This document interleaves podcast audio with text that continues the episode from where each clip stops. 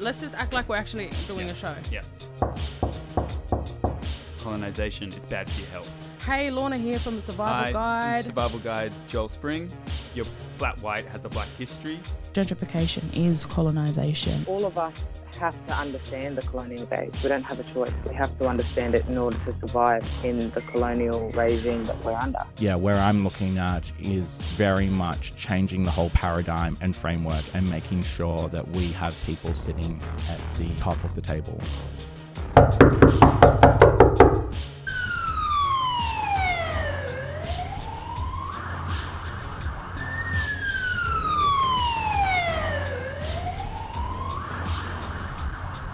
When we do create art, it is to continue that legacy of knowledge that we've been given, that legacy of resilience and persistence and resistance. It's not necessarily about the fact that we are targets, it's about how we live, work, deal with wearing that target. The presence of my indigeneity is undeniable. Good. Lucky that we're recording all of this. Oh, that fucking works.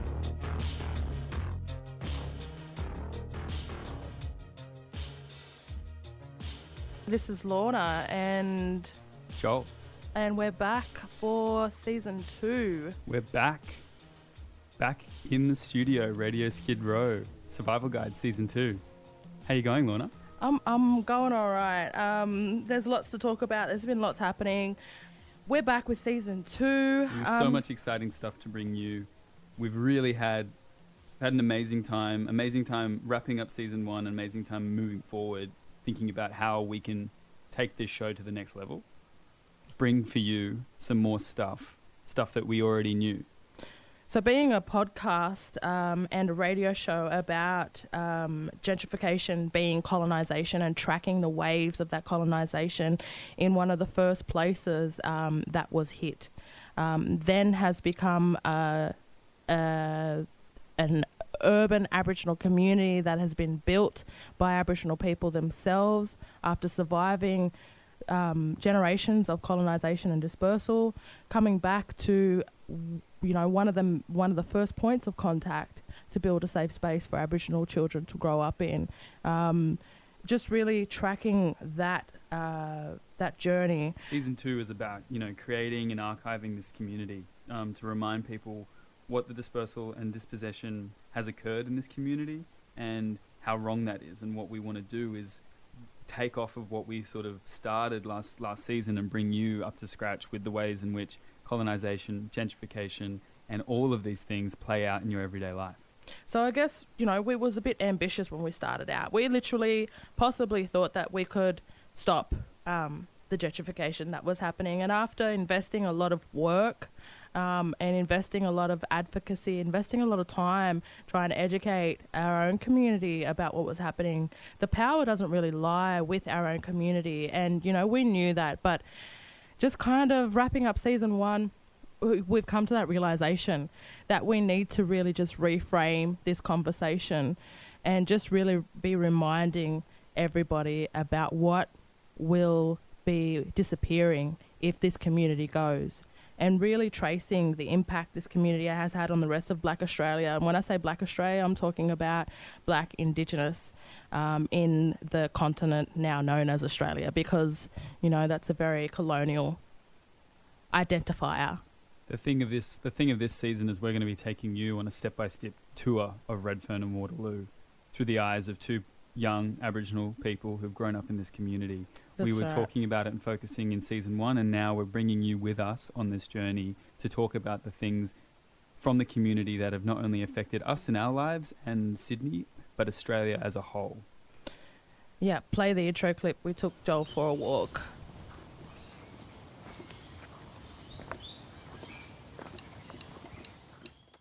Tour that I do is all about owning the narrative, owning the narrative before this community, you know, is fully dispersed and colonized and gentrified. So it's even more important for people from this community to own that narrative and control that narrative and to really be telling our stories about the community that we grew up in.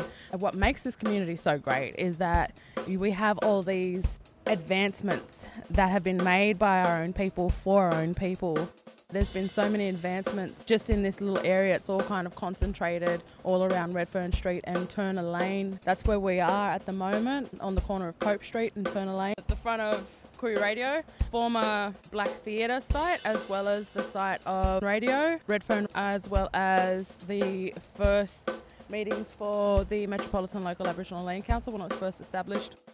Black Power was just as much about black arts as it was about black politics. There we go. We'll walk on. Um, walking on. Why is this important? Um, we decided that this was a big part of the story. This was a big part of the narrative that we're trying to trace. This is a big thing that has rippled out to the rest of the communities. Um, is the whole Aboriginal arts industry sector the whole kind of conceiving of that really started in places um, like National Black Theatre and like uh, Radio Redfern. Um, these conversations about positive representation, all these kind of things, was really concentrated to one area because it was the site of so many different projects, um, and you know, really become a hub. And I guess you know, it's something that's still missing.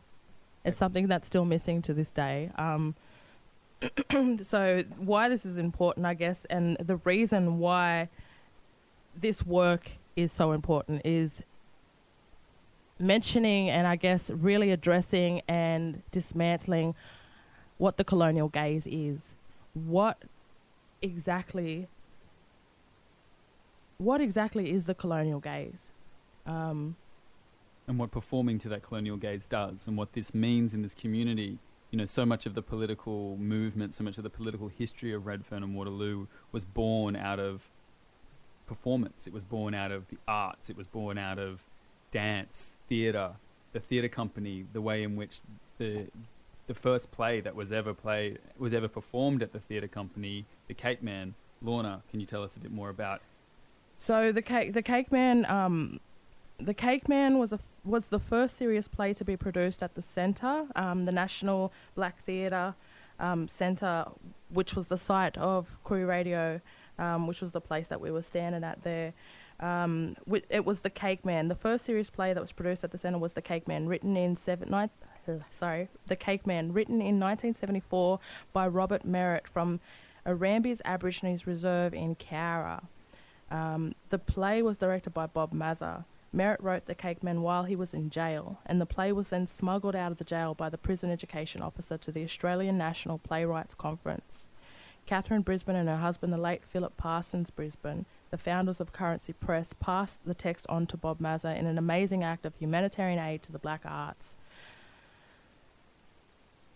I find this, you know, all very interesting. Um, and the first couple of plays that were produced and written um, and put on by an Aboriginal cast and directed by an Aboriginal director.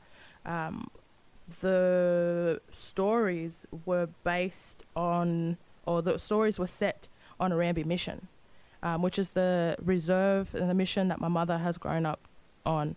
It's also the place that um, you know I have an emotional attachment to, and I often really question that emotional attachment because, in the end, you know, it reminds me a lot of that Stockholm syndrome. And I know that a lot of our own people, my my own people, you know, my own family, they really um, they they react they react a certain way when I say those things because it really questions that emotional attachment and the fact that we have an emotional attachment to a concentration camp and not country necessarily. Um, you know, sorry to just chuck that right on you, but this is what I think about whenever people are referencing these plays because they know the context that my family comes from by knowing these plays. Exactly. Um, and the, the story of the story of the this dispossession, the dis, displacement that was seen by the Aboriginal community throughout colonization, the the not only first wave of you know violent like military encroachment on Aboriginal land, but then the rounding up of Aboriginal people and pushing them into missions. This is a spatial relationship that's being created in this country. And then, you know, a step far uh, in the next chapter of these communities where they are, after being alienated from the land that has been turned into farmland or whatever, the Aboriginal community to find work has to move to the city. You That's know, right. the, in, the Industrial Revolution was, was spread over the entirety of the country, the entirety of the globe, and this was this was this expropriation from the land created the communities that we have come from, the communities that exist within the cities like Redfern, like Waterloo. and you know it, cr- it creates an interesting kind of um, demographic as well because you know Sydney is one place that has um, Aboriginal people from all over the country living here, and th- this is you know one of the reasons why that is the way it is. I guess is because you know the city for a lot of our people coming from missions, it was freedom. It was a sense of freedom that they had never experienced before. Um, so this play has been called a poignant fragment of latter-day mythology and a powerful Australian play which traces white men's devastation of blacks over the 200 years to 1974, and that was a quote by Brian Syron, who had um, ran a lot of the first workshops that were run in National Black Theatre. Um, you know, they were doing writing, they were doing acting courses, they were also doing self-defense and things like that. You know, It's amazing. um, it was also the site of the first conversations and meetings uh, that then became the Metropolitan Local Aboriginal Land Council. Um, so, how, you know, I talk about that site in that tour is the same people that had set up the National Black Theatre had also set up the Aboriginal Community Controlled Organisations, the Aboriginal Legal Service, the Aboriginal Medical Service, as well as Murawina, as well as National Black Theatre, as well as Radio Redfern, as well as the Aboriginal Tent Embassy in Canberra, as well as Metropolitan Local Aboriginal Land Council. Um, epicenter of it was a cura- hub. creation. It was a hub. It was a space in which people felt safe because they had the space to talk about the things that were important to them. I think what's an amazing story is the kind of the, the story that you've told to me countless times about when the first performance of the Cake Man was at the theatre. Um, and I guess you know I talk about these things because you, I, I, you know, growing up in the '90s, being a kid in the '90s, and living in a time that was direct, sort of directly after this time, you know, that exposed me to seeing Aboriginal plays put on by Aboriginal actors. Um, you know, one of the first plays I seen was an Aboriginal adaptation of Shakespeare, and uh, those things have really impacted on me. Those things have really, um, really inspired me. So you know, I always come back to these, the kind of, the kind of work that was coming out of these communities was put on for a black audience. it was Um, accessible. it was accessible and you know they talk about how um, there was a big line at the front because they couldn't fit everyone in. Um, i'll just read my little excerpt Because the play was so amazing. The play was so popular. Well it was it was exciting it was Mm. put on by a cast that was you know living in redfern at that time as well so there was local ac- there, there were local people acting and telling the story as well as you know there would have been a lot of people connected to robert merritt as well telling a story that resonated with the exactly the way that community I do. It's like, oh, I know that mission. My family are from that mission. I want to go see what they have to say. You know, um, so. After initial refusal, Merritt was finally permitted to attend opening night under guard. The cast refused to go on stage until the handcuffs were removed, and Lisa Maza presented him with a cake at the end. The play was a huge, huge success with large Koori audiences attending, and crowds stretched all the way down Cope Street with people relaying what was said in the theatre to one another and what an important milestone it was for the community. This was the first completely Aboriginal written, initiated, controlled, full length professional recognised production put on in Redfern. Imagine that image, like just the idea that because there wasn't enough seats in the in the whole theater that there was people lined up down the street passing on the information. Like that encapsulates what should be the endeavor, the meaning of accessibility, the the, the beauty of black art, like That's right. to It- resonate in a community that it way. It talks to that accessibility as well. You know, our mob want our mob want us all to experience the great things that we experience, and I guess that is the mechanism that has driven this ripple effect to other communities. You know, a lot of people will have come here and seen these things and thought how great that would have been how our younger pe- how our young people in our community need to see these things. Mm. Um, We want to talk more about this, but we also want to just let you guys know that we're planning an event. That's right. We are getting involved in something that we want your help in. We're planning a 107 takeover. So 107 on Red 107 projects on Redfern Street has kindly let us, well, kindly, but we have been able to we've been talking. We've been negotiating. We've been, We've been negotiating a takeover. You know, they've been, you know, it's not a hostile takeover, but it's a takeover nonetheless. Well, uh, that that's the thing is, it's only hostile because it's black hands um, handling that, you know. Um, and this is the kind of stuff that we're hoping to unpack. We want so. Gerry Bostock, I just wanted to sorry finish. Um, Gerry Bostock tells how during the performance of one scene in which a group is set upon by two white thugs, visitors from Elcho Island became they they tried to climb up onto the stage to offer their assistance, yelling, "I'll help your brother and I'll come and save your cousin." it's amazing. Uh, the format, I think, of theatre even is a really interesting thing when it enters Aboriginal communities So- because our people have been reenacting and telling stories since time immemorial. It's that oral history. It know, is.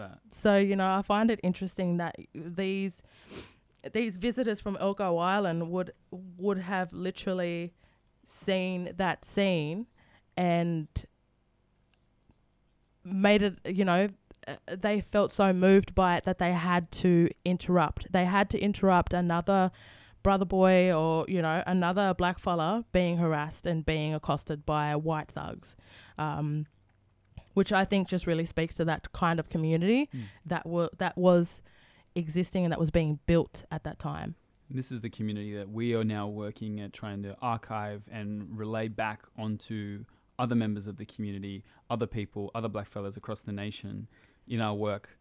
In this show, season two, we're going to be looking at the importance and the resonance of this community and how it has gone to affect the rest of Australia.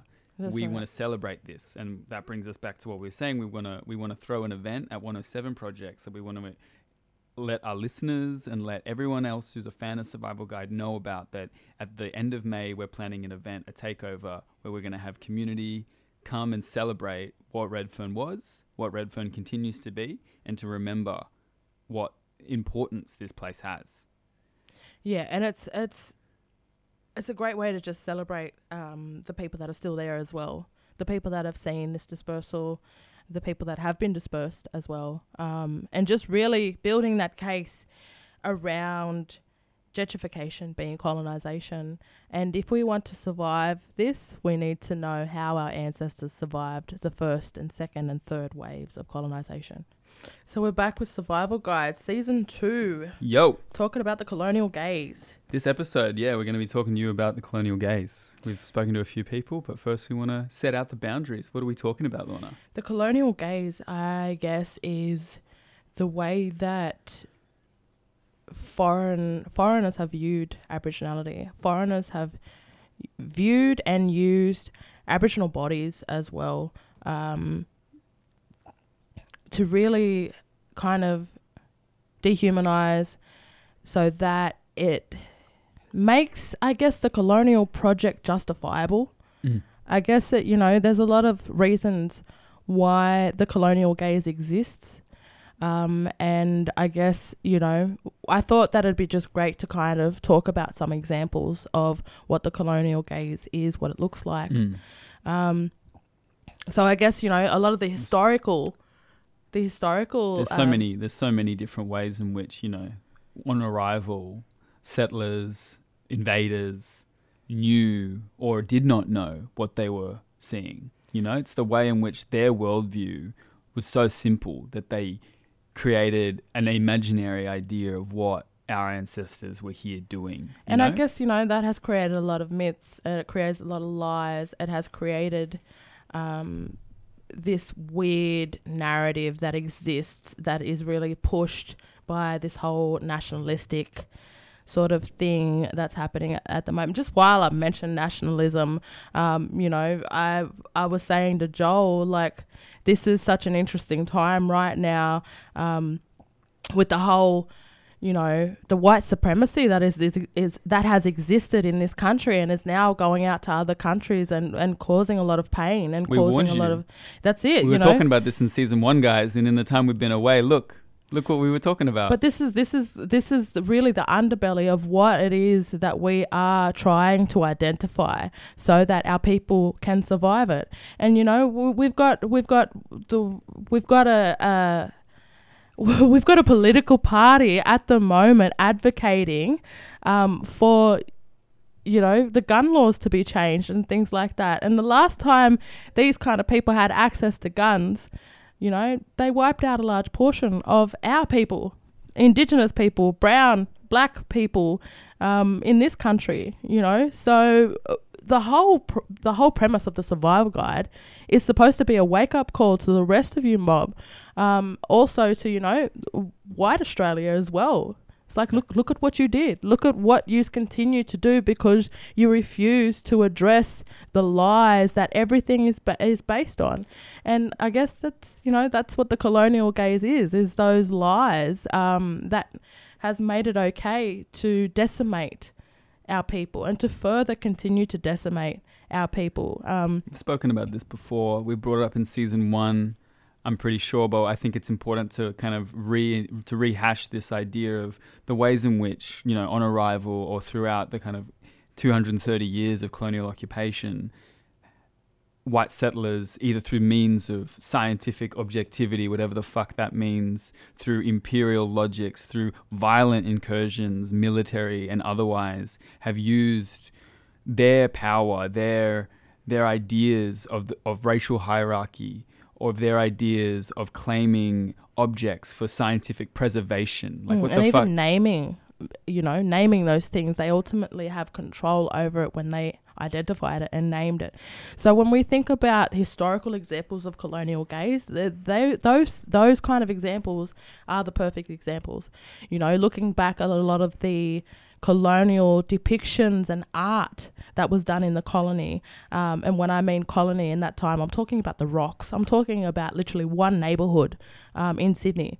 Um, Ground zero. Ground zero, that's right. Um, you know, um, another thing, uh, another great example is, and I've always found this fascinating, the way that our animals are depicted in these early um, styles of art and recording um, the rocks area and recording this this um, colony, um, Hmm. this penal colony. Um, and their inability to rationalize what they were looking at, what they were seeing, you know, it sh- sh- clearly shows this flawed logic within their eyes of what they were witnessing when they saw, like, our ancestors, when they saw what these people were doing.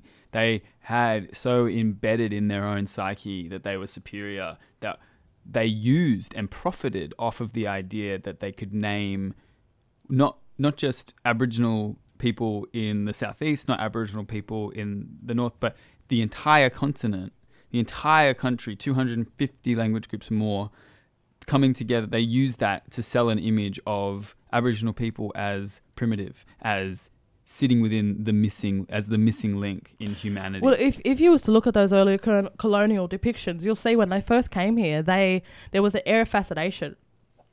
So you know they they really they really played on that noble savage thing, and they depicted a lot of Aboriginal people very similar to the way that Roman Roman Catholic iconography is depicted. Um, you know the what the body shapes even very very close to a lot of statues and things like that you'd see in ancient Greece. Um, there's even pictures of a family unit moving and um, the man is holding holding a weapon, but it it is drawn to look like a sword. I believe the the man who drew that drawing, his name was William Blake, um, and on yeah on arrival drew these things that look ridiculous. You know these, it's a mother and a and two children and a father carrying a bundi and a spear, and it looks like a sword. The baby looks like a cherub. Yeah, It's that's the- right. The, depictions in which the It's way like that baby they drew, Jesus. exactly, it's crazy. um, But also, you know, there's there's pictures of like kangaroos, and they look like dogs standing up on their hind legs. You know, a lot of the Banksias and Waratahs really look like weird kind of fantasy kind of plants that you would find in stories like Jack and the Beanstalk.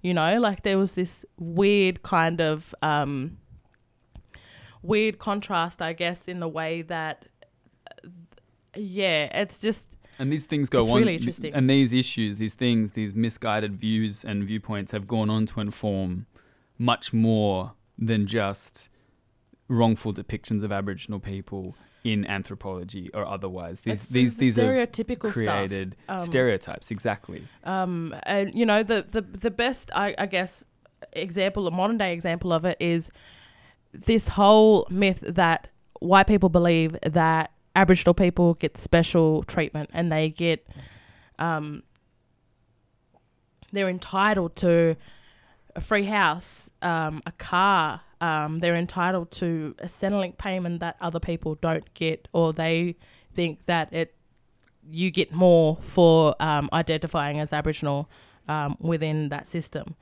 Um, there's a whole list of this really kind of unrealistic assumptions that people have made that is not based on any kind of fact. And, you know, it's interesting that this stuff is allowed to exist. Um, and it plays out day to day. It's this funny, weird, imaginary schism within the national imaginary of white people in this country. You know, the colonial gaze affects even their own better judgment in the way that they want to understand things, and the way that they believe the world to be, you know? yeah, that's interesting too. and we want to talk about how this can be subverted, how other people's Yeah, how- practices. how to survive this how, what are the tools that we could use what are the, the tools that we know work i guess with this um, and i just wanted to mention as well the worst possible example of a colonial gaze is a lot of the stories that we hear about profiling by police. Um, you know tj hickey um, is dead because of that police profiling. Um, there's a cat there's a huge number of black men and women that ha- that have been deaths in custody have been you know officially recorded as deaths in custody because of the stereotypical uh, viewpoints that white Australia holds. Um, it has real life outcomes and effects that are devastating to our community up until this day and we can track it back to Mm. the first arrival and I guess the you know international incursions of that is the whole Trayvon Martin thing as well. You know that young boy was shot because he was wearing a hoodie. Um, you know, there's so many examples of this sort of stuff. What happened in Townsville with the two brothers chased to their death. Um, you know, all of these things are examples of the colonial gaze at its worst. Colonial gaze, what is it? Um, and what is subverting is it? What do you do with it? How can you address it? How can you deflect it, I guess, true as well? Um, something that we've had to learn to do over the last 230 years through the embodiment of different identities, the embodiment of different ways of moving through this world, through this country, while under colonial occupation. There's many ways in which this has been done, and many ways that the image of our communities has been used against us. And it's really important to learn from community and learn from people around us. And I think it's really uh, art forms that can re reinvigorate and re um, assess these colonial ideals about community that is really important to remember and to show to each other. Um, I've just got the subvert definition as well. It says undermine the power and authority of an established system or institution. Just for those people out there that, you know, don't hear this language a lot, we hear it because, you know, we're also artists as well. Um, and I guess Aboriginal artists are really manipulating these tools. They really have a great grasp around these concepts and manipulate them, you know, to tell their own narratives um, which is why we thought it was a great idea to to talk to some of our faves. Yeah, exactly. We um I visited uh, Tony Albert, Aboriginal artist from up in Queensland, um, in his studio down here in Sydney. He's been living in Sydney for the last five years. And I sat down with him and had a chat about his practice, about some of the issues that we brought up earlier about how the colonial gaze has not only affected representations of Aboriginal people, but also plays out in the day to day lives of young Aboriginal community members through police profiling and stereotyping. We're going to go ahead and play that Play interview the- today. Play it.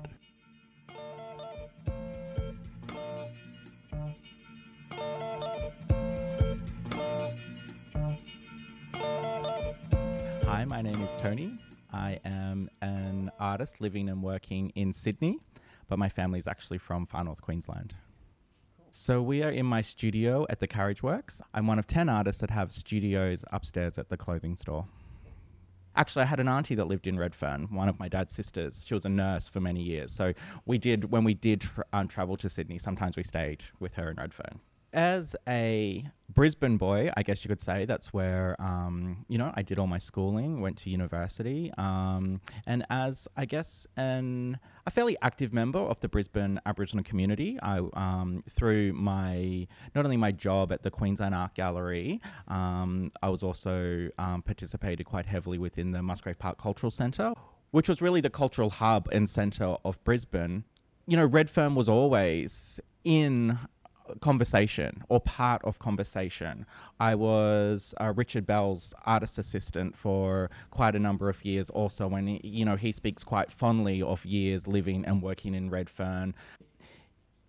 It is, I guess, a place and an understanding of another kind of cultural hub within Sydney. That, well, within Australia, I think Redfern really resonates with a very strong, active political scene. And so I can't really pinpoint a memory of Redfern, but I very much remember it always being uh, referenced in some kind of vernacular. The political consciousness for me within the Aboriginal community, I think, came about more so in high school kind of years. It's an interesting thing because it's when you are developing your kind of own sense of identity and who you are you know, we were very well aware of our Aboriginality. Um, it, you know, was just part of life, and there was, you know, there's discussions around the dinner table, you know, ab- about that, about how you deal with certain circumstances or instances that you're going to come up with, and you're going to witness as an Aboriginal person. Uh, but for me, the, the that real political grounding came through when I started to see and understand other artists who were working within that political realm. And that was an amazing thing for me because what I was seeing was um, artwork which was reflective of my own experience and artwork which I feel reflected who I was as a person or artwork which I felt, oh my God, I could have done this. It speaks so directly to me.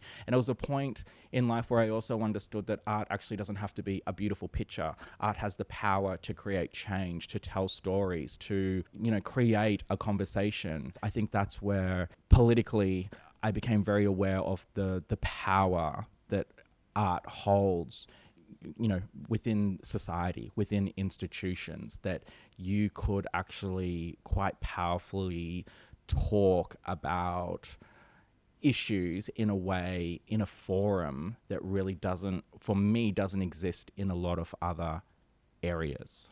So that was around in my life you know maybe around my, my mid-teens. Before that it's just I, I feel it's kind of you know great happy memories yeah a big part of what I do is a reflection on colonial gaze. I think a big part of my practice stems from a collection of what I call Aboriginalia, which is images of Aboriginal people emblazed upon kind of kitsch objects. And that's a that's a collection I started as a child. So there's very much been for me a very ingrained reference of who and how Aboriginal people should be and should exist through these objects.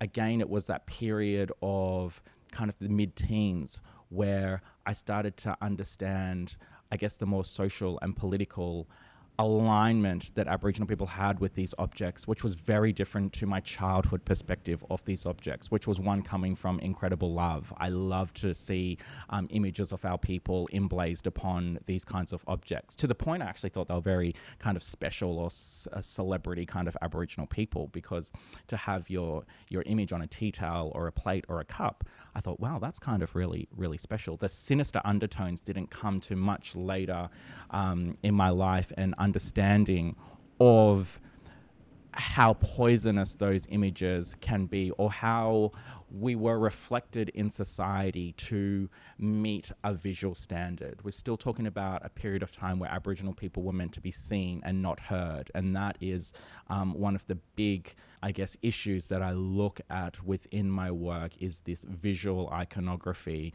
and how venomous that has kind of been on us as people. And that's why I use a lot of those images because people understand them, people know them, people are very well aware they had those objects or someone in their family had those objects and they've seen them and they know and understand that that is how a large percentage of society related to Aboriginal people was through these objects. So I feel they're a very powerful tool in expressing uh, the messages that I do within my work. The institutional gaze is, for me, kind of an easy yet difficult situation or a kind of double edged sword because I, of course, worked within the institution for eight years. I was with the Queensland Art Gallery, which was an incredibly phenomenal opportunity and a chance, to, I, I think, to understand the workings of something from the inside.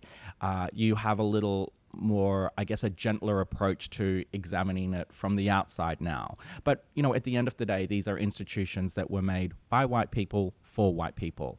Now, there is a significant change within the way in which institutions work now, which is great. It is for the better. It is about represent, and I'm a big believer in the institutions. Like, I love art, um, you know, so much. And I think that we as Aboriginal people um, or anyone within society have to understand that the um, these institutions should be viewed and looked at as extensions of our own living room walls. We own all that work that's in there. We have a right to critique it. We have a right to also be within those spaces. It's just for such a long time it has excluded us. You know, but uh, you know, I am a really big fan of you know creating collections and and and and being you know feeling like you are part of that. But my role you know when it was within the the institution was i mean it went to very early steps of just even making the community feel comfortable within the institution, making sure that they were aware it existed. How do you get in? Do you have to pay? Do you have to wear a certain type of clothing? All this sounds really kind of crazy, but it is how, you know, I remember that's how I thought. I didn't go to an institution until I was uh, a young adult. Um, they just were not accessible um, to us as people.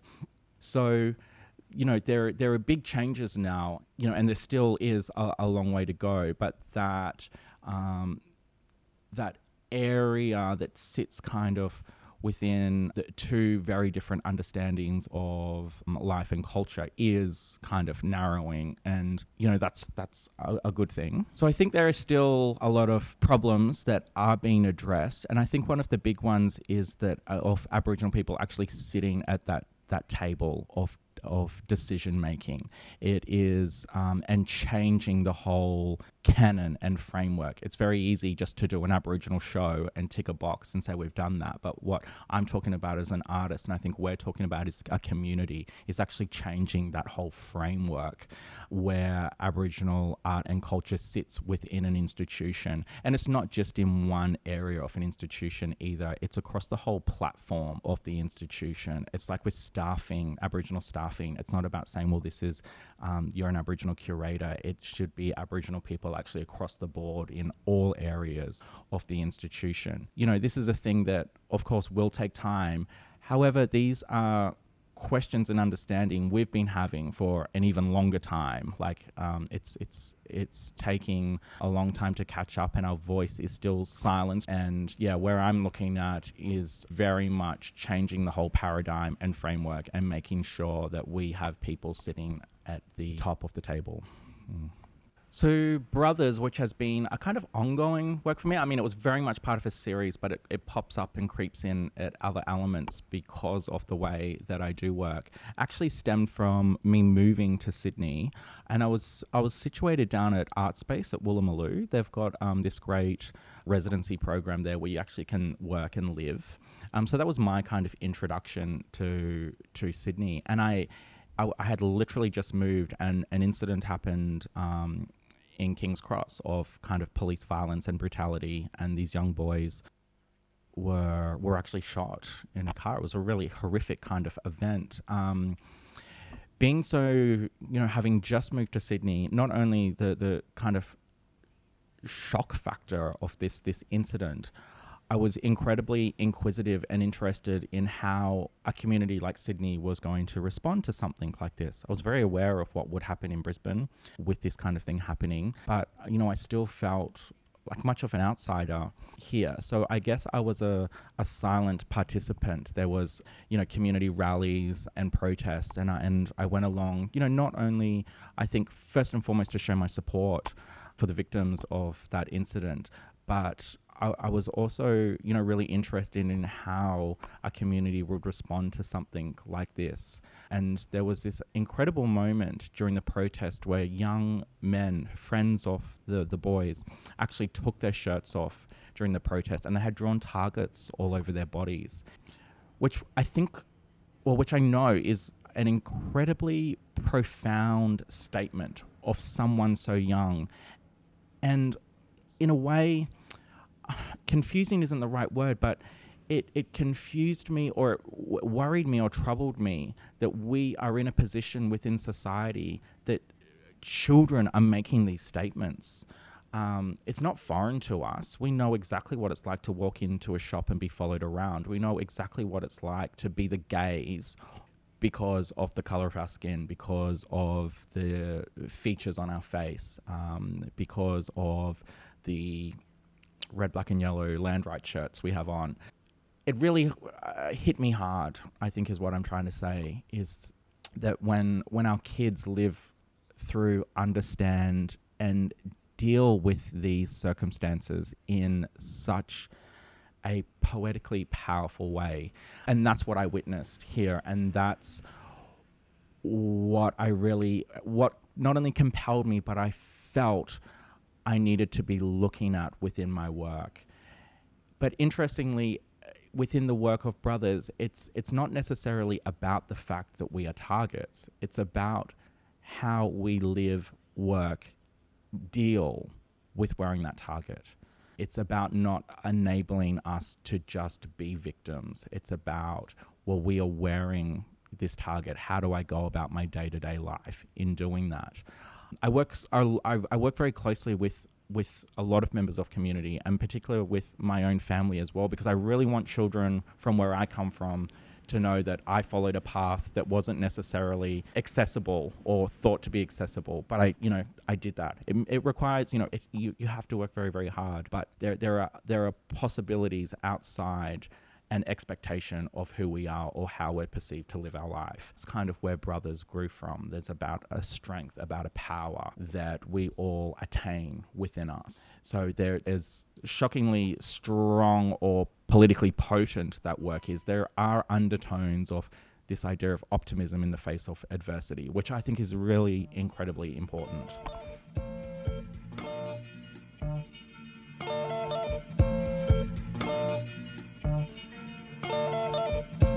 Welcome back to Radio Skid Row. You're listening to episode one of season two of Survival Guide.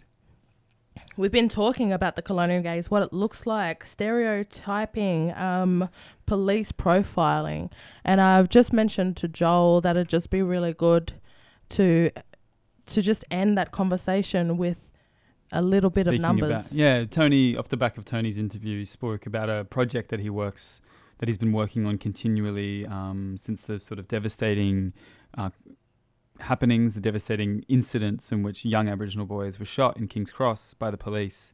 Um, and we want to talk about what this means uh, to exist in this society, in these worlds with these targets on you, when you understand that you only make, you know, our communities make up 3% of the Australian population, yet the population in prisons, 28% is Aboriginal. You know, how do you go, how do you move through the world when you know this information? Mm, but that's what that colonial gaze stacks up. Um, that's what it looks like. Um, and I just wanted to mention too, those boys were from the Redfern community. Um, and this is how, you know, young people are being treated in the rest of the city um, that come from the Redfern community as well. There's such a stigma attached, um, which is something that our generation has really had to subvert and divert and attempt to divert and deflect. Um, but you know, these institutions have been functioning for a very long time in this country. They know they have enormous amount of information on us, um, I guess as well, and I, I just thought it was I- important to really um, draw out what this colonial gaze does stati- statistically Mm. as well, what it looks like. Um, how it affects us and our communities and what that does, how it plays out day to day today. You know, like it's something that has been is left over. It is it has gone in shaping the attitudes towards what has created racial hierarchies across the globe. Well, that's that's it, you know. And I just wrote a question just listening to um, Tony speak. Um, one one pearl of wisdom there: art has the power to create conversations, you know. And I guess this is why we chose to talk to our favorite artists. You had a conversation as well. You've interviewed another artist. That's right. I spoke to another Murri artist, um, from a Queensland artist, um, Ancestress, who was a single mother. She was a young mother. Um, you know, she is a m- musician. She's a poet. She's a, an artist, a visual artist as well. Um, she's a carver. She carves wood amazing. um, the the the work that she does at the moment with her sister called Bimbi Love, um, and she mentioned a little bit about that. But they're working on wearable art. Um, you know, check it out. The stuff that she's doing across different mediums just really is um, just really kind of speaks to a lot of these things. Um, and you know, my sister puts her heart and soul in everything she does, and it's felt.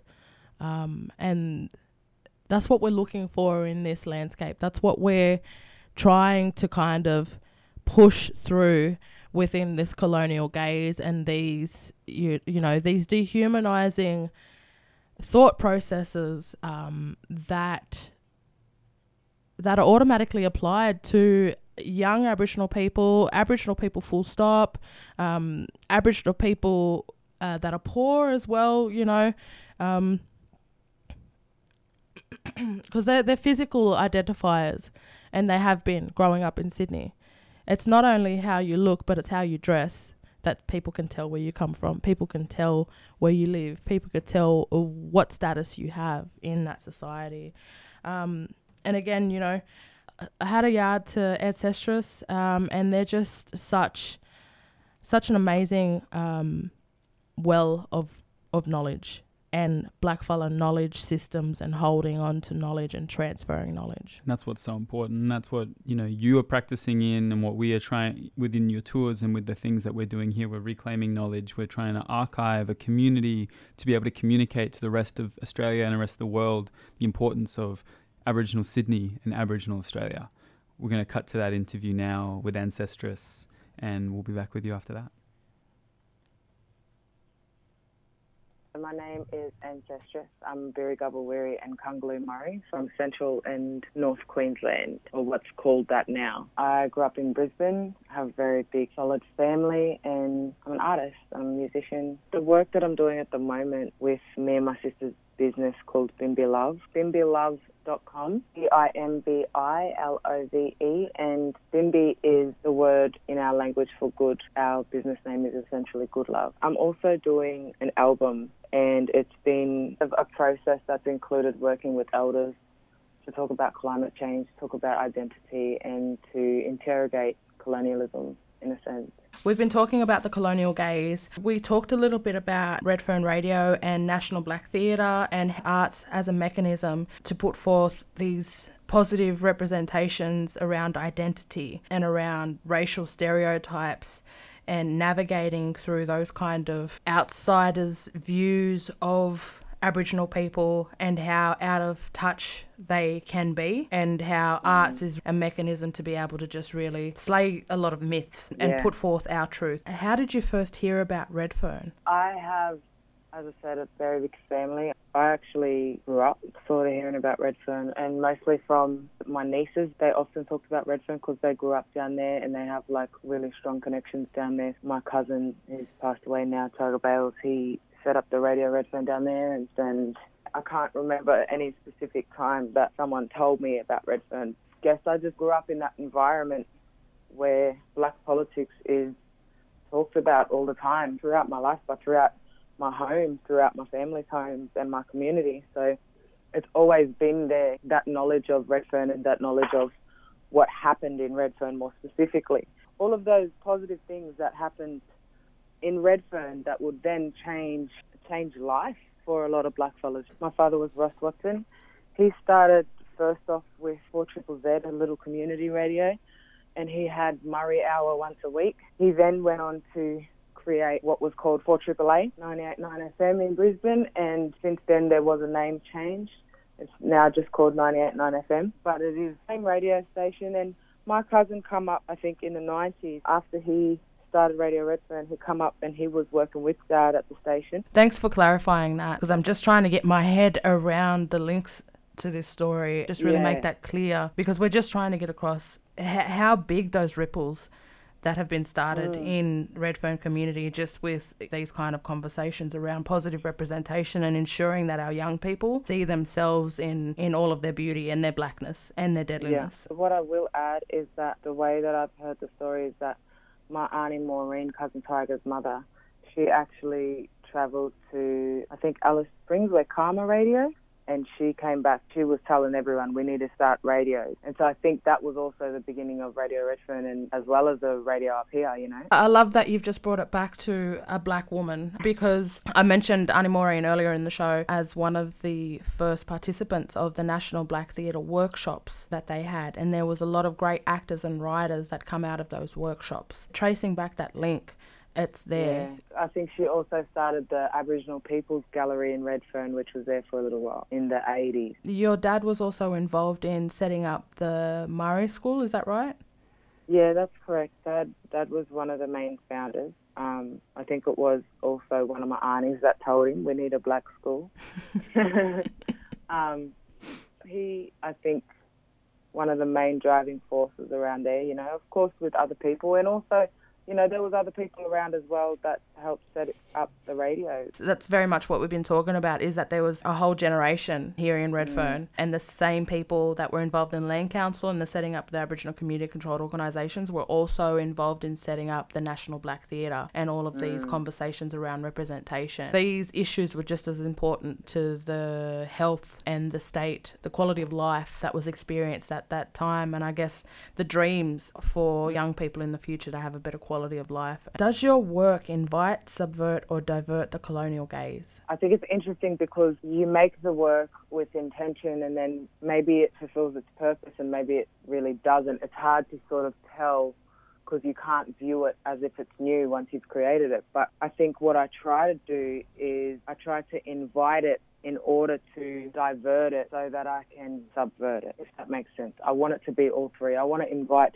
the colonial gaze so that I can divert it and use it as a means to make people understand. Think that by doing that, I subvert it. Because they're all, all these different inviting, diverting, and subverting. They're, they're tools. And I think that's the point of art in a way for a lot of our mob, especially a lot of political mob, a lot of mob that have grown up in political communities and had political discussions around it. Mm. I think you know, when we do create art, it is to continue that legacy of knowledge that we've been given, that legacy of resilience and persistence and resistance. But I think it's important to have all of them. Sometimes I hear work or I see work and all it does is invite it. And to me, I think if you're going to invite it, then pick it apart. If we can invite people in and then give them a look at themselves and a look at what the colonial gaze is and what it means and what it does and how it affects themselves and how it affects others. I think that's meaningful. That's good. But I think if we're only inviting it and we don't interrogate it and we don't divert or subvert it, I think that that's comforting it and mm. it's allowing it and it, it's missing an opportunity to challenge it. But, but I think art is a means of self determination. So I think there is some of my work where I don't actually invite the colonial gaze at all. And I think that because of that, sometimes it sort of goes over people's heads a little bit. And that's okay because it's not for them. But, you know, just coming from the barriers and all the adversity to get to this point and being someone that works across mediums as well, mm. I guess it's not one answer piece or each work is a mechanism for a conversation or if it's a mechanism for something that drives mm. itself. It's always different. And I think that's what's exciting about it. That's the beauty in in working across platforms because there's so many different stories to tell and there's so many different ways to tell them. And every different choice we make as storytellers essentially is it changes the way the work is received and it changes what it does and it changes who it's received by. And I think this is that thing of operating on feeling as well. It's different than being trained to do things, I think. For me, I know that my feelings and how I feel about certain situations, how I'm feeling within myself, that always influences the work. And so it should. All of us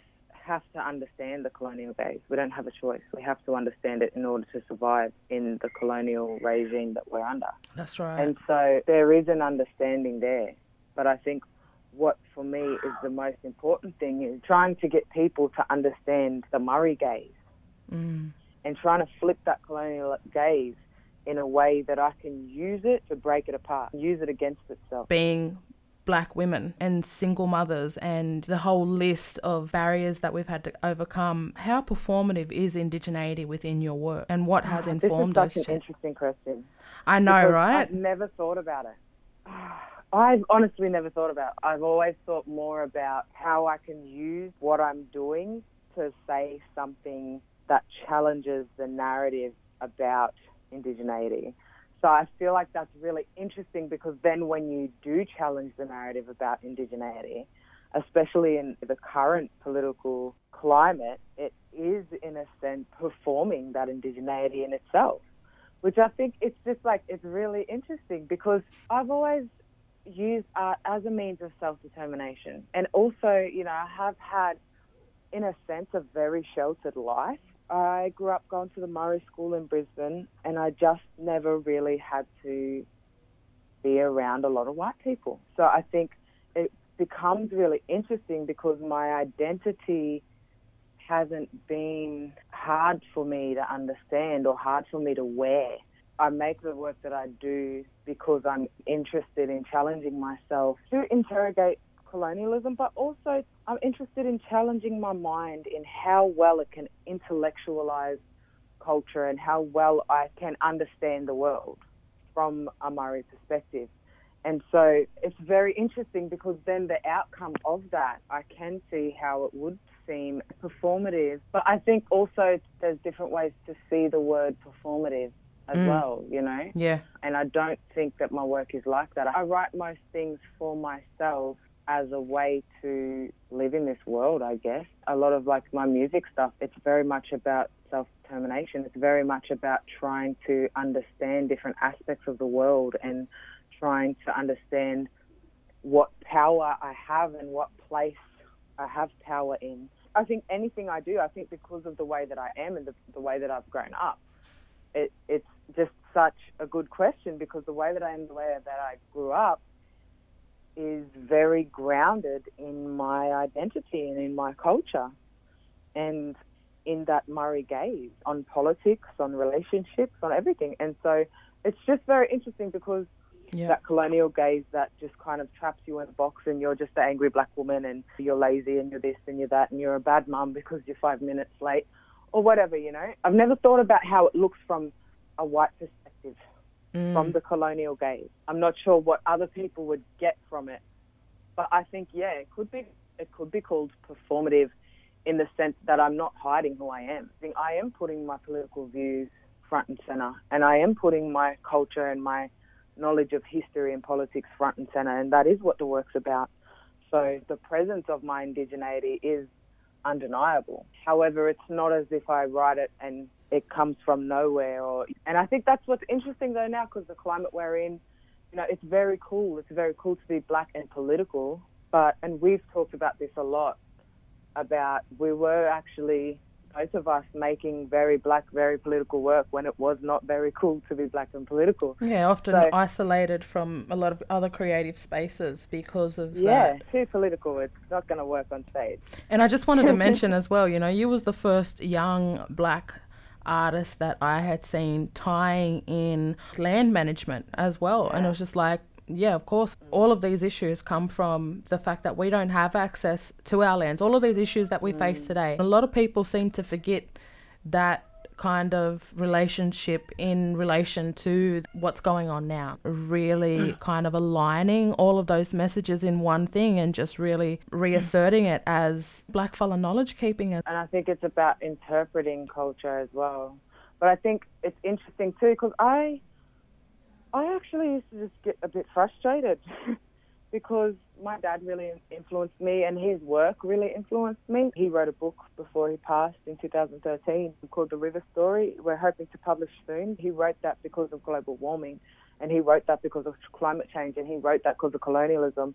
And not to say that all of those themes are the strongest, not at all, because that's what's interesting about his work as well. As much as he wrote it because of colonialism and because of climate change, it wasn't actually about colonialism. It was more about our mob. Was about our people and how we live. Again, that's that's one of the ways that those mechanisms have worked with his work. He was doing a PhD as well, that's why he wrote it. And so he had a lot of research, obviously, and that's where, you know, I learned a lot of different things about what is happening in the world and to the world because of humans. Not necessarily our people, but because of colonialism, because of the human impact in this day and age. I really was very frustrated of the amount of people that did not talk about things that really mattered as far as someone really naming it and I guess taking that space to talk about climate change within the arts. It wasn't really happening. Some white fellas were doing it a little bit. I think with the rise of politics, it's become a trend and it's become social currency and it's become popular. Mm-hmm. But then there's, because of that, it's made people aware of it, which means that it is coming up now in, in people's work. And I think that's really good. But I think, again, that's where we actually do need to also make sure that it's not just performative. Don't write about stuff you don't care about. Because I have seen different artists try the political thing, and that was the last political song they did. It's not necessarily something that I think is, it's not like a genre. a lot of the work that I was doing four or five years ago is really palatable right now when it wasn't palatable Yeah. for a wide audience back then, but today it seems to be. There's like a lot of invite points, and there's a lot of opportunity for people to start to understand what you're saying. And that's why I think it's important that we are, you know, we are young fellas. We're still observing mainstream culture and discourse. And we can use these things as a way to draw attention and create understanding around what we're saying. And I think too, and that's what I, I spin out on, like, you know, even when I watch your old stuff from like 2013, from like earlier, like um, the first poem that I watched of yours, I was just like blown away. But I hadn't even met you, hadn't even worked with you yet. And I was just like, oh my God, she's so deadly. I already knew who you was anyway, but that poem, that first, I think it was The Disappearing, I was just like, ah, she's just speaking my whole soul out into the world. I look back at that and I think we were so brave. You've given me heaps to bring back to Survival Guide. Uh, There's a lot, you know, just even you exploring the Murri worldview. That's just something that we really have to encourage our younger people to do. Um, and just kind of it stepping away from this pan Aboriginal thing that kind of Yeah. forming and just really placing our own uniqueness and our own worldviews front and center Yeah. and I just think that that's invaluable work, especially for our, our children and you know younger fellas coming up to see That's that it. you know there's there have been people chipping away at this stuff and having these conversations and it's become an obligation to talk about them because Mm. nobody else wants to. Yeah, well, it is. It is an obligation. That is it. And we're very lucky, just as I was talking about before, how, how brave we were to be in certain spaces and saying certain things. We're very lucky because we had that strong grounding and that's what allowed us to have that confidence, you know. And I think that in this current kind of climate that we're in socially and politically, it's just such an amazing time. You know, I'm think I look around all these little Murri kids, Koori kids, and all these mobs, and just like, man, these kids are going to be so confident in who they are. They're going to be so strong in their knowledge and their feelings and their view. And because it is such a good time to be black, as much as it's very hard, because we are still being colonized actively, but there's a lot of good things going from mob at the moment, and a lot of black fellas are very proud to be black at the moment, and, and a lot of black fellas are very happy to be political. Whereas 10, 15 years ago, even five years ago, it wasn't as cool, and there weren't as many people that were as loud and proud and big and black as they are now.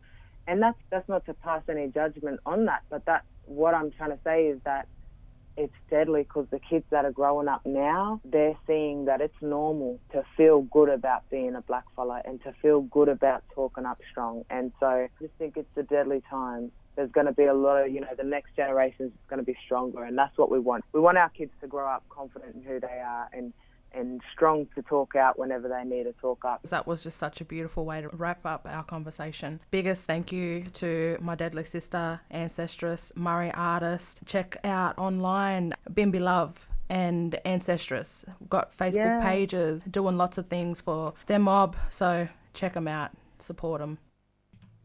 Wow. Such an amazing conversation. And that's like literally the kind of conversations that I have with Ancestress, who's also my, you know, who's also my best friend.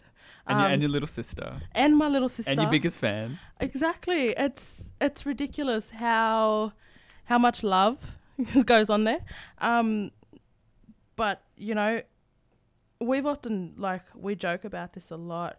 Um but the kind of conversations that I have with Ancestress really informs a lot of the work that I do and I know that it does that for her as well. And, you know, just listening to her talk about growing up and talk about her reference points for Redfern, how does she how she heard about the community that I grew up in is really interesting as well. We have very similar viewpoints in that we went to schools where we were surrounded by Aboriginal kids. Um, you know, so there's a lot of things that came along with that. There's a lot of things that were kind of, you know, conversations and decisions that were made for us um, at very, very early stages in our lives, you know, um, which has given us a great, a great head start in navigating our own worldviews. And I love that she brought that up because that, you know, that's been an ongoing conversation I've had with her for the last four five, for as long as I've known her, really. Because um, for me, I really started exploring the Wiradjuri worldview when I started to facilitate language workshops because everybody wanted me to replicate the work that I had done with writing poetry and Wiradjuri language, but not a lot of people understood the journey that you have to go on in order to get there. Um, you know, so a lot of the the end result of that journey is exploring your own worldview and really piecing together um, and discarding a lot of the colonial stuff that we've really taken on. Reclaiming knowledge, you know. I re- spoke a little bit about it in um, the Black Au- uh, Black Audit, Wallang, I think it was, in season one, just about how I find it really hard to navigate things like money.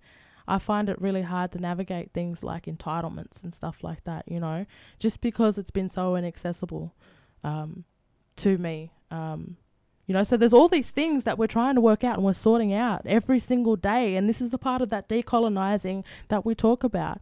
Um, and that, you know, a lot of Indigenous and black writers and intellectuals are really talking about because these things are good for us.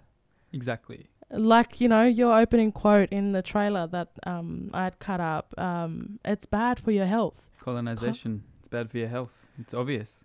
Exactly. You know, so all these things we really have to sort out in order to function within the society. Because I don't know if you notice I know that you notice because you're black but you know everybody else needs to start to notice that there is a huge difference. There's a huge difference compare if, with the way that we function within this society compared to everybody else. And it's playing out in so many different ways across not only the state but the whole country. You know the the degradation and the toxic treatment you know ecocide the the relationship that settlers have formed with the land that is not a relationship. It is an extractive toxic engagement. It is literally the killing. You know the I was down in I was down in Melbourne or Naarm last last weekend. We were talking with lots of community. We had an opportunity to have some fundraisers for Djab mob and what they're doing there and defending the trees from all of that awful shit that's going on down in that community and you know, there's there's a very different relationship that we need to remember. We need to reclaim this knowledge. We need to do this work and do your family history. Unlock the the the, the lineages that are, le- are there that this colonial system, this colonial gaze has tried to erase, because that's how you're going to unsettle settlement. That's right, and just really um, you know, owning that narrative that goes as far back as you possibly can. It really dismantles the whole colonial project. It really brings it apart. Um, you know, but that's often the challenge with our young people is how do they access that information? Um, you know, because our parents, or my parents' generation, when they were born, they were counted as part of the stock on, on the missions and the reserves and things like that. You That's know, fucked up. Um, that there's people still alive today that, you know, had this experience. Yeah.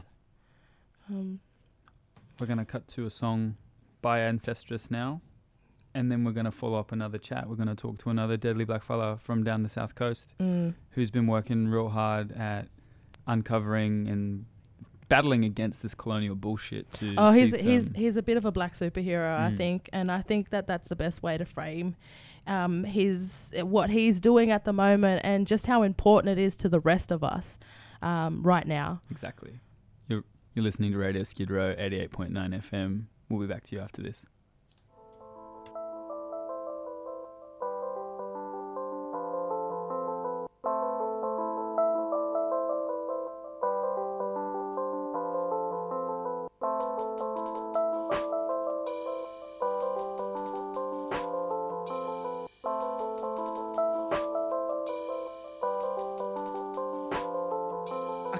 mind forever thinking, seeing blind but never blinking. The gates of heaven keep sinking, seek and find the joker winking. Society, it seems, is crinkling. I guess we're all born with an inkling.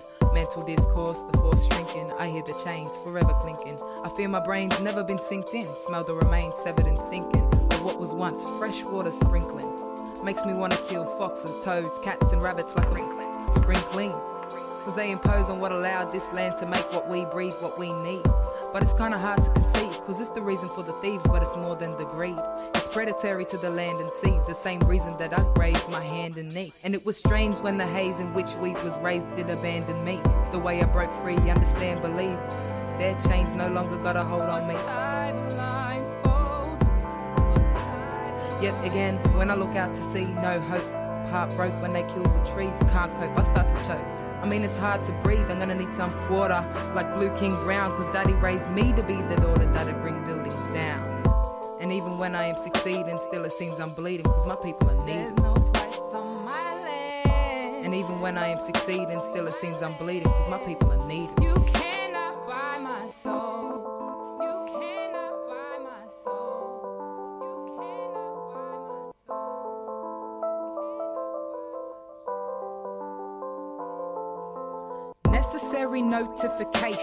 That which surrounds us is exploitation. Hesitation to communicate stagnates a situation. Loss of law, making sure we would not be complacent. And we stand divided by the hate and frustrations. Feeling all alone. Felt by even racists, ethnics, and Asians. from living in a way that demands degradation. The world's pace inclines with the pressure inflation. My girl's face in my mind, I'm trying to keep the time from wasting. Look around feeling weak, cause they mistreat creation. So dumbed down, so I retreat, learning patience. No dumb fun now, except with the trees in special places. Seems living and dreaming's the only way to fill the spaces in this hatred. And it was strange when the haze in which we was raised did abandon me. The way I broke free, understand, believe. Their chains no longer got a hold on me. Yet again, when I look out to see no hope, heart broke when they killed the trees, can't cope, I start to choke. I mean, it's hard to breathe, I'm gonna need some water, like Blue King Brown, cause daddy raised me to be the daughter that'd bring buildings down. And even when I am succeeding, still it seems I'm bleeding, cause my people are needed. And even when I am succeeding, still it seems I'm bleeding, cause my people are needed. You cannot buy my soul. Also from Benin, 7th century. Fula tribe, I believe. Nah. I beg your pardon. It was taken by British soldiers in Benin, but it's from Wakanda, and it's made out of vibranium. Don't trip. I'm gonna take it off your hands for you. These items aren't for sale. How do you think your ancestors got these? You think they paid a fair price? Or did they take it like they took everything else?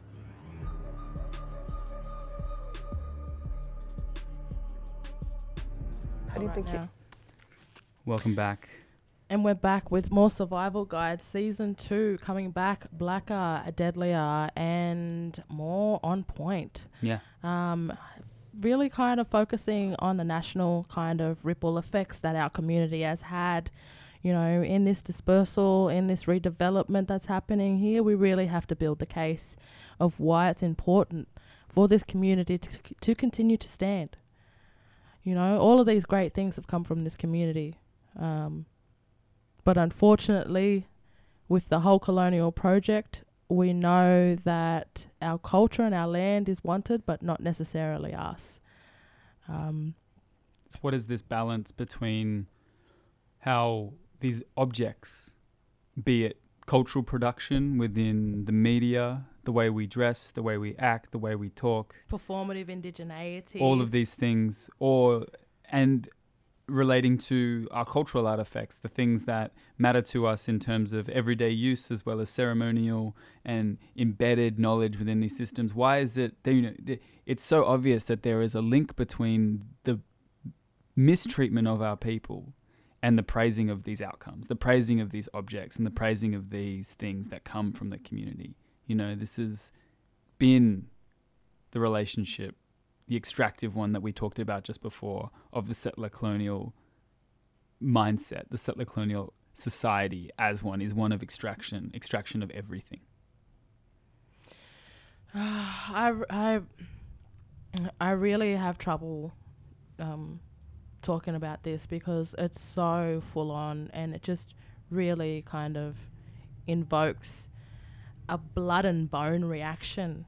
Um, and I guess you know this is uh, this is again the different sort of the different worldviews that we have developed being descendants of colonized people in a country where we are the minority in our own country. Our people are still being incarcerated. Um, you know, we're filling jails when we only make up 2% of the national population. Um, you know, our, our, our people, even high profile Aboriginal people, can't escape this racism, you know, and it's often the most talked about stuff is when, you know, footballers are called derogatory uh, racial um, insults and things like that, you know, and this whole country is kind of has this really weird white tribal kind of um,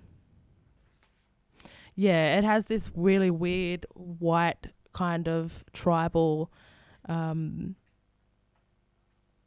kind of appropriation of the way that indigenous communities function and that competition and you know all those kind of things. Like I guess the colonial gaze it distorts whatever viewpoint um, there is it distorts reality. It distorts the way that people view Indigenous peoples. um, especially on stolen land. You know, and I guess it always has to be brought back to that is that we're all on stolen land, um, and what are we doing to to address that? Um, and one person that we would really like to share our platform with you know because we've been putting in this work we've been creating this platform we've been creating an audience but what good is it if we're not sharing that platform with people that are out there in the communities and really doing this work At the back end of that Ancestress song, we played the scene from Black Panther where Killmonger comes and steals the artifact back from the museum. And we're going to. steals though this is the thing we need to change our language. Reclaims- we really need to change our language the way that Recla- reclaims the objects back from the the theft, the stealers, the one who took it. And we're talking to our own Aboriginal black superhero today, Rodney Kelly. Hey Rodney, how you going? I'm good. Um, Welcome to Radio Skid Row, um, the show Survival Guide, um, hosted by me, Joel Spring, and Lorna, Mon- Munro. Um, I we've been talking about the colonial gaze. We've been talking about institutional power. We've been talking about um, Redfern community and about conversations of positive representation coming out of that as a, a kind of like a, a tool to survive a lot of the police profiling and a lot of the you know stereoty- stereotypes that exist out there in this country about us as Aboriginal people. Um, and I guess you know we've been talking to artists and and we've gotten to the point where we're talking about reclaiming the narrative and talking about telling our stories. Um, so we thought it would be a great opportunity to talk to you about what you're doing. Yeah, no, you know, great opportunity to, uh, you know, let people know uh, what I've been up to. What is it that you've been up to, Rodney? Could you explain to our listeners? So first, can can we get you to tell us a little bit about who you are and who your mob is?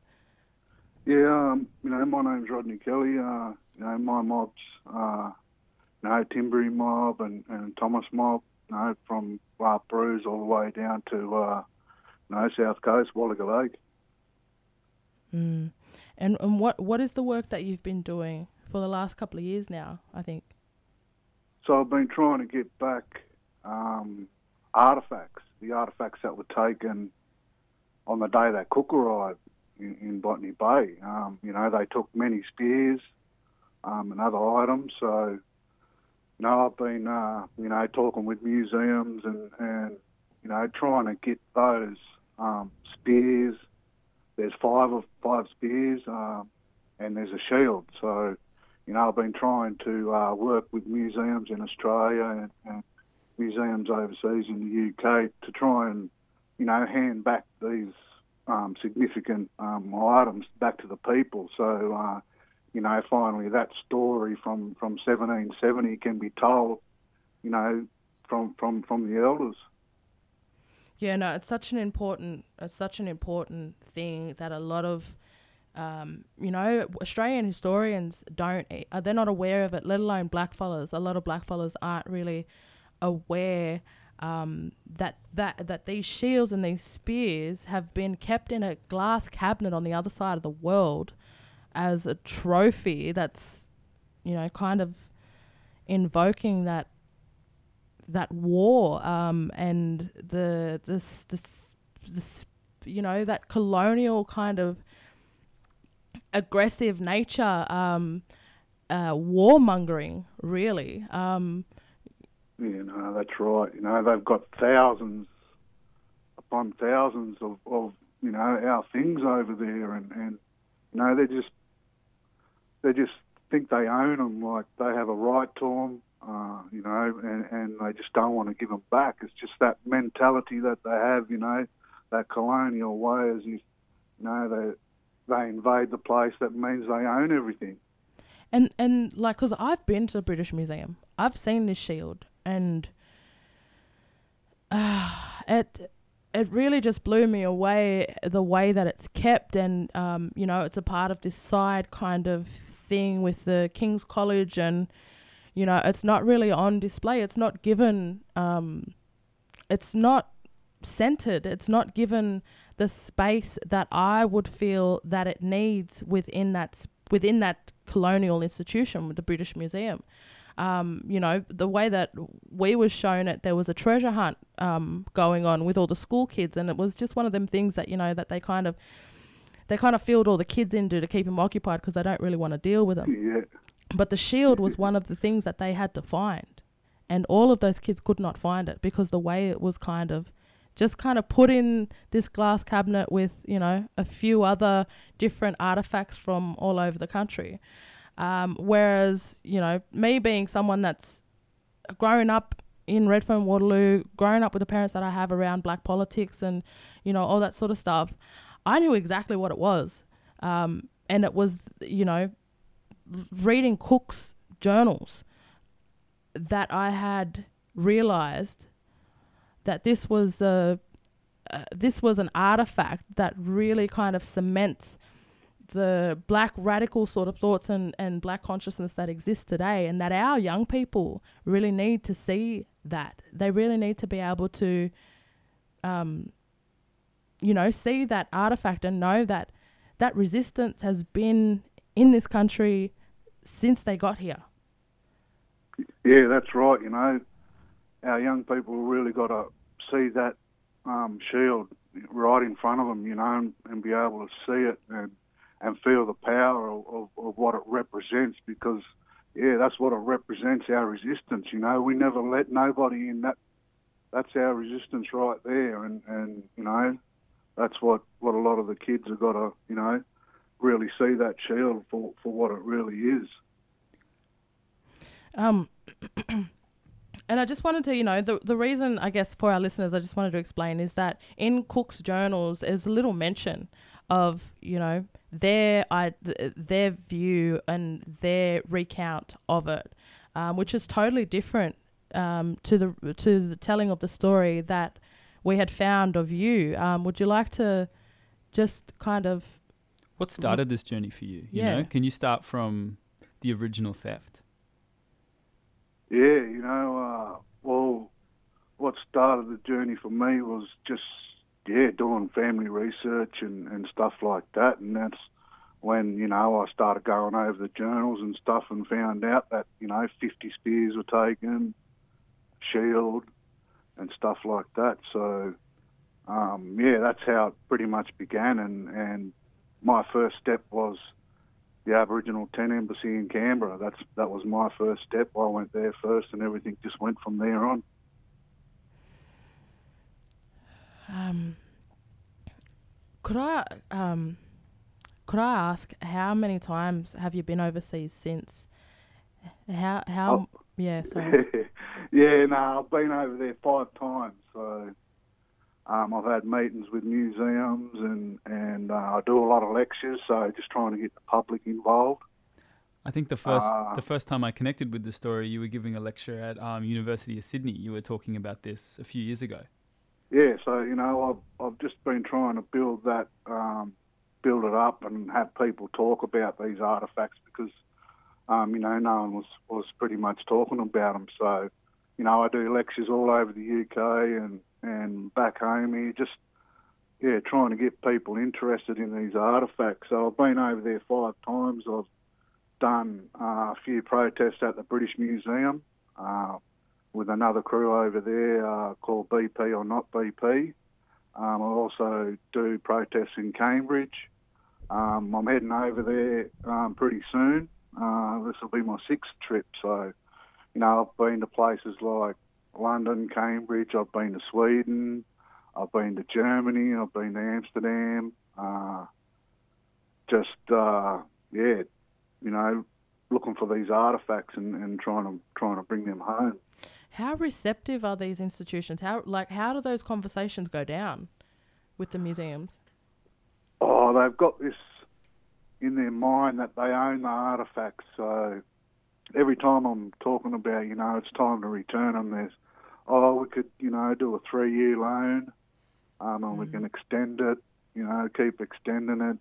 Always this loan comes up. So when I say, you know, it's time for them to come home, people need to learn about them and, and feel their power and, and learn what knowledge they have. And, and people just, these museum people just, oh, you know, uh, they've got Act of Parliament against them as well. So um, British Museum, uh, by law, cannot give back any anything to any country. So you know that's one thing they hold against um, repatriation of artifacts as well.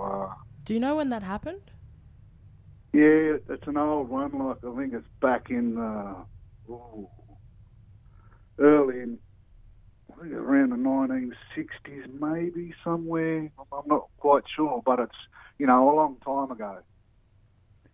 Even even our own uh, government have an act that prohibits these artifacts from being claimed when they come over here. Wow. So so museums overseas have immunity um, in this country when they send anything that's stolen. Um, we cannot claim them back because yeah they have this act of parliament that prohibits any any of our mob from from you know putting a court case in or anything.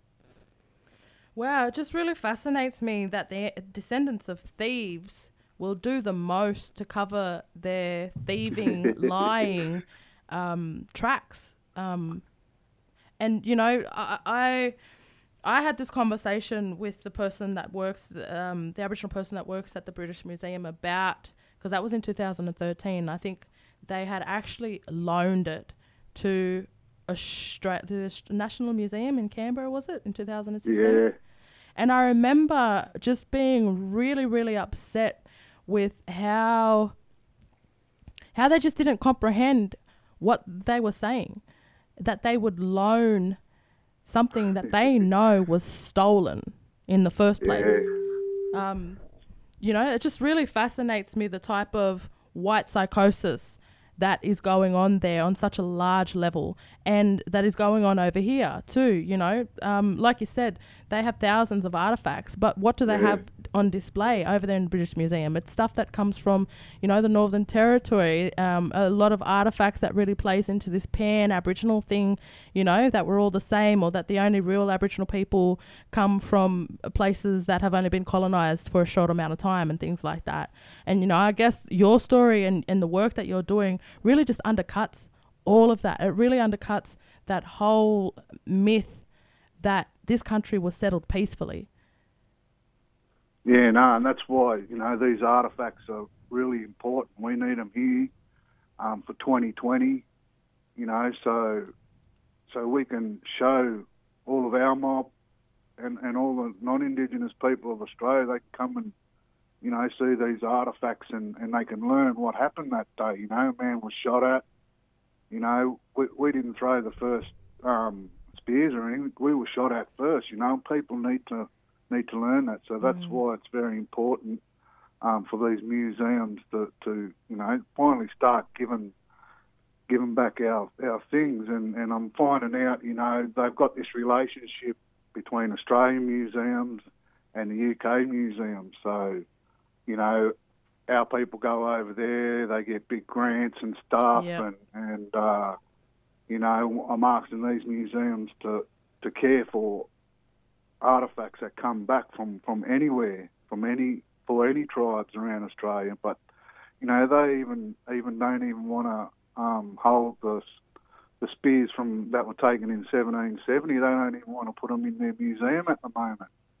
I mean, you know, You're just sitting in we're fighting. storage. Yeah, we're fighting for artifacts, you know, to come home, but our own museums won't stand up and say, you know, we're going to take any artifact that comes home.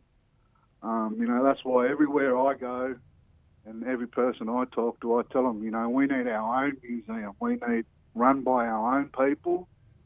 Um, you know, we've got the people there ready. You know, they can they can start running uh, uh, our own museum now. You know, and, and it's just our culture on show. This museum, and it's in Sydney. You know, that's what we really really need. Something like that, and then th- these other museums will have no choice but to, you know, hand back what they've got in their basements. You know, and and I mean, it's a starting point for all all the you know human remains and stuff of our peoples, you know, overseas and here they can start going back there and, and starting to go back to country. So, you know, everywhere I go, that's my main point is, you know, we really need our own museum uh, run by our own people, so our stories are told.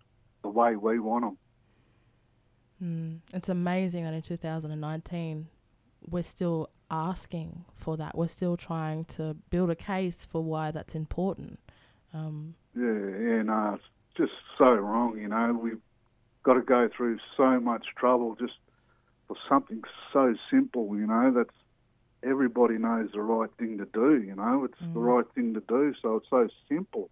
And it's it's not like you know they actually value these things either. They're just sitting in storage. That's kind of the thing that really um, just as an extra little stab in the back. You know, in this story, Yeah. um, is that they they're not actually doing anything with them, but they don't want us to have it because they're aware of the power that it has. Um, and I just Yeah, wanted to bring it back. Um, you know how you were saying that they fired the first shots, and I guess that's why this artifact that we're speaking about, uh, speaking of, becomes evidence because there is a bullet hole in there that they say was made by tribal warfare. You know, that's right. You know, the evidence is there that, you know, this isn't no man's land. You know, I've touched, I've felt those artifacts what were taken in 1770. Uh, I've felt those beers, touched them. So, you know, that's evidence right there of, of you know, us, not not what ev- you know the British, um, you know, say that, that it was no man's land, and, and that's why they're trying to hang on to them as as hard as they can, and and you know keep them over there. So, yeah, everybody doesn't learn.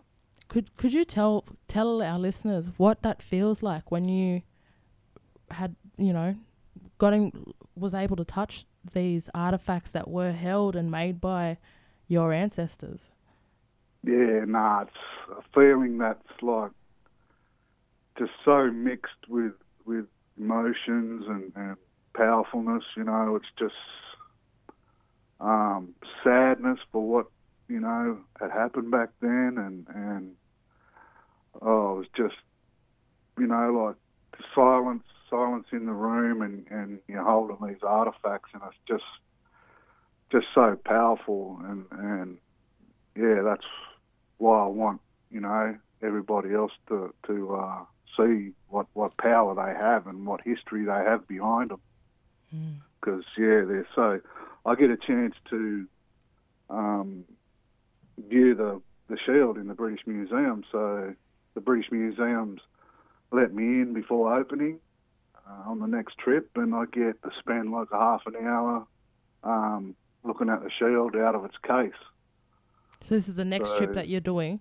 Yeah, that's the next trip I'm doing. So uh, that's going to be, you know, another powerful moment that, um, yeah, is going to happen again. So, yeah, um, on the next trip in April, um, yeah, I'm going to be spending some time with the Shield.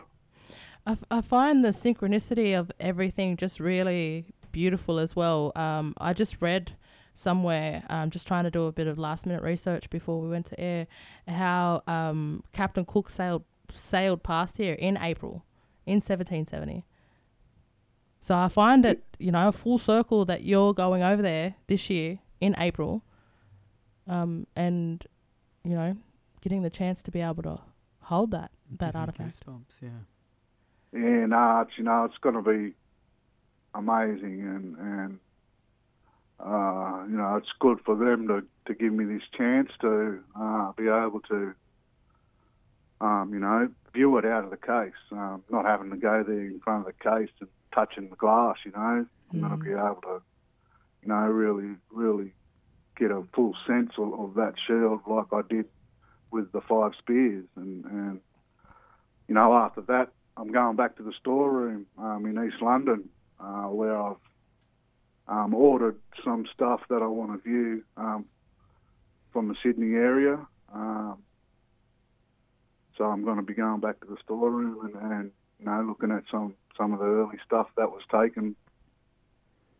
That's that's really really powerful. I I mean, we've already kind of touched on this that this is so momentous and such an important story and an important It rewrites and the the national, you know, Yeah. view. Um, but for you to you know it's not it's important for the entire nation the, for you to be able to engage with these things but also I want to know, you know, rec- how important is reclaiming this for you and your family?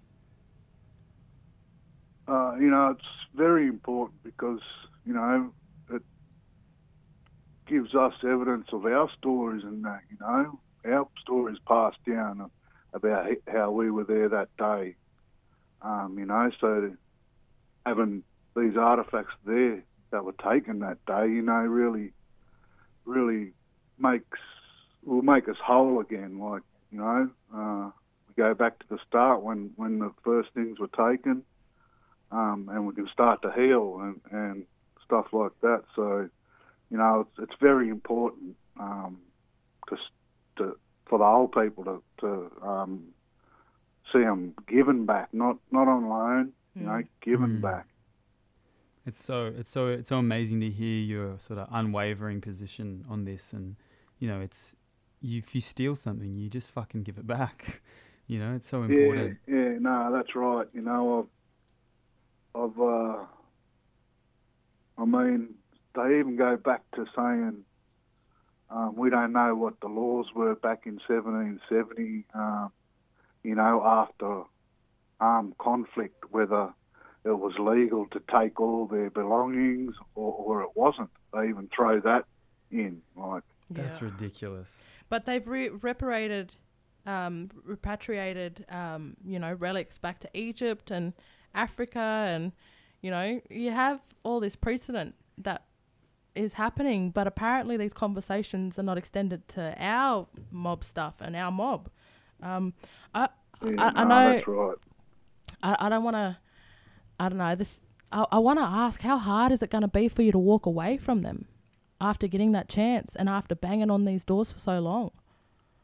it's getting to the point where, you know, I've tried to be civilised in this campaign. I've, you know, I've never um, done anything, you know, really extreme. But uh, I mean, it's coming to that point where, uh, you know, there's going to be nothing left to do but, you know, go hard and angry. Like get angry. I haven't been angry. So, um, Well, you know, three years has gone by, so, you know, I can only take so much, and, and yeah. Well, we're really behind you. We really want to see this happen. We understand, you know, the impact that this will have on the rest of this country and our people and the next generations coming up. And, you know, all these little black kids that need to know that our people have fought for our land from day one. yeah, Um, I want to right. I want to ask you what what do you need from us? What is it that you need to be able to get over there? What is it that you need to be able to get this job done? Because you know you're you're not someone that applies for these grants, right? Like Yeah, no, I'm so I'm crowdfunded. I've just got GoFundMe, and and you know I've got people who just donate, and I use that money to go to UK and Sweden, um, you know, to do these lectures, talk in museums. So, um, you know, I'm I don't get no grants. I'm I'm not academic or anything. I'm just you know a simple black fellow who, who knows um, the right thing to do, and, and is willing to to uh, travel over there and and you know try and play my part. So yeah, it's all thanks to just public. So this is just all public um, funded trips. You know, uh, so the best way um, anyone could help was. Um, you know, head over to my GoFundMe page. That's GoFundMe um, slash repatriate now um, and you know people could donate there, and um, you know any any amount helps. Um, you know, sometimes I have to go over there and busk to uh, eat at night. Um, you know, so sometimes it's hard, but you know I, I, keep going and keep going, and, and you know got that good support um, over there and here. So yeah, if anybody would like to help out, just you know, try and share the pages. Um, I have a page on Facebook, Bring Home the Gweagal Shield and Spears. Um, you know, people can find out more info on there, or yeah, just head to my GoFundMe page. Um, you know, GoFundMe slash Repatriate now, and um, you know everything helps out with with going overseas. So it's just yeah, the public's um, doing this. I'm not taking no uh, you know government money or anything. Um, this is just public. Yeah, um, everyone, you know, all our listeners should be getting behind you. Um, uh, you know, just, I just want to wish you the best of luck in your travels and really, really, you know, ask ask our old people to protect you in this journey as well, but also to ensure, you know, give you a bit of strength in this journey because I understand how overwhelming it is and how important it is. Um, and, you know, I really, really I really wanted to just kind of explain to people that it's people like you that are our, our black superheroes today. It's people like you that are doing this work um, uncelebrated. Um, you know, so we really want to be able to share our platforms and be able to get some of the support that we're experiencing and, you know, get these people to start supporting um, what you're doing um, in that whole conversation about reclaiming knowledge and, and, you know, owning the narrative and owning our own stories and telling our own stories. Um, yeah, no, thank you eh, very much. You know, that's that's yeah what it's all about, and and um, you know, I'm I'm only happy to be able to uh, do this sort of stuff. Like, um, I'm not the kind of person who does that sort of things. You know, gets up and stands up and talks in front of people, but yeah, like you're saying, you know, the old people, they have funny ways of, of uh, doing things, the spirits, you know. And, they pick and, your job for you, don't they? Yeah, no, that's right. Nah, but you're doing it as well, you know. Like that's what's so strong about this is you're you're listening and you know what's right, and I think you're pushing so hard for this, and this is something that's changing globally as we speak, and it's really important that you're doing this work. It's Mm. so amazing. Thank you so much. Yeah, biggest thank you, and definitely look forward to the yarning to you when you come back as well. Yeah, no, for sure. Well, thanks a lot, Rodney. Um, you heard it here. We're going to be pushing that GoFundMe. It's GoFundMe slash repatriate now. Um, thanks so Um, much for. The Facebook page was Bring Back the Gweagal Shield. Was Mhm. that right? Yeah, bring back the Gweagal Shield and Spears. Awesome. And book him when he gets back into the country for some talks. I'm sure that there's there'll be some listeners that want to hear what you have to say after you come back as well. Yeah, no, that'd be good. It's you know coming up to that time for the 250th, and and you Mm. know people got to start listening to the real story. Thank you so much. Yeah, no, thanks for having me on. Yeah, Sweet. thank you. So there's how how how do you wrap up a conversation like this? Um, and I guess you know you can't you can't wrap up a conversation that has existed for more than two hundred and thirty years. Conversation's not over. the conversation's never over, and you know it always has to shift. It always has to change out of their power. Um, so Back to know. reclaiming knowledge. We know it's an important fight, and all black fellas need to be doing it. We're doing our bit here on Radio Skid Row, trying to push it here through Survival Guide Season 2.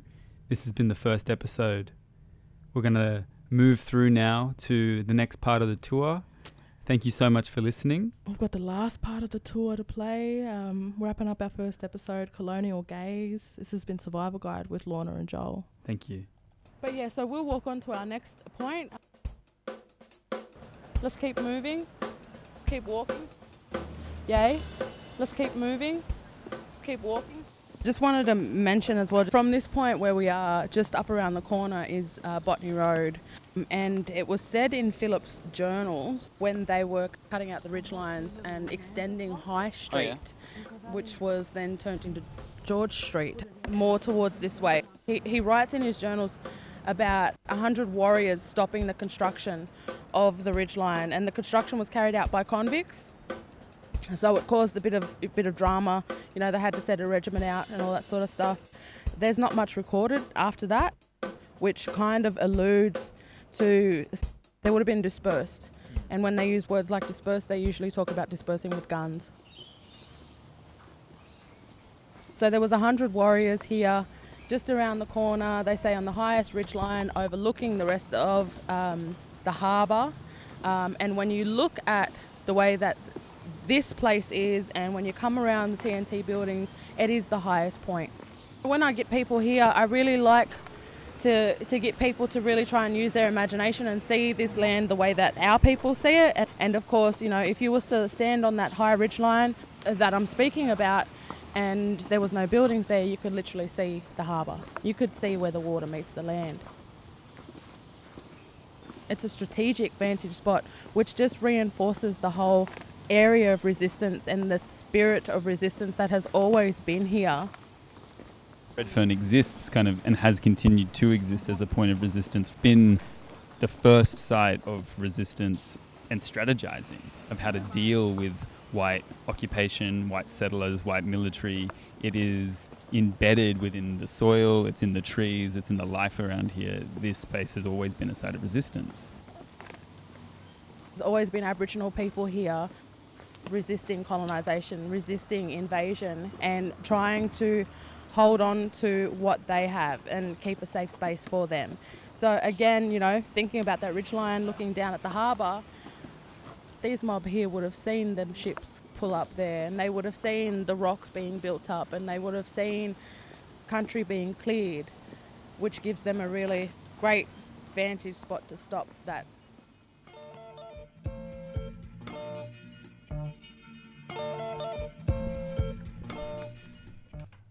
That's it. That's it. Thanks for joining us for episode one of season two of Survival Guide. Hmm Looking at the colonial gaze coming full circle. You know, I just wanted to close and just mention in the first episode of season one, I actually made a statement about how we are still unaware of the cultural significance and the historical significance um, that our community holds.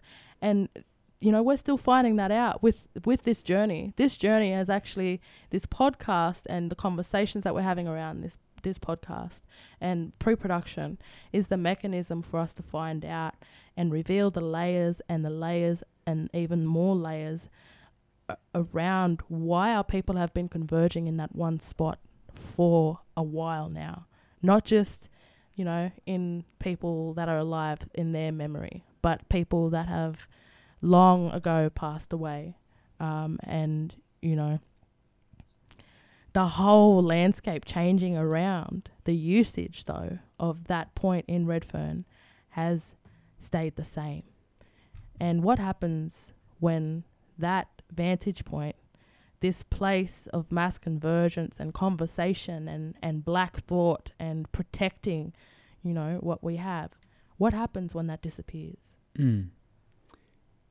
You've started a journey that we are now going to be taking you on for the next 10 episodes. Mm-hmm. Here every Friday at Radio Skid Row 88.9, 12 to 2. You've been listening to Survival Guide.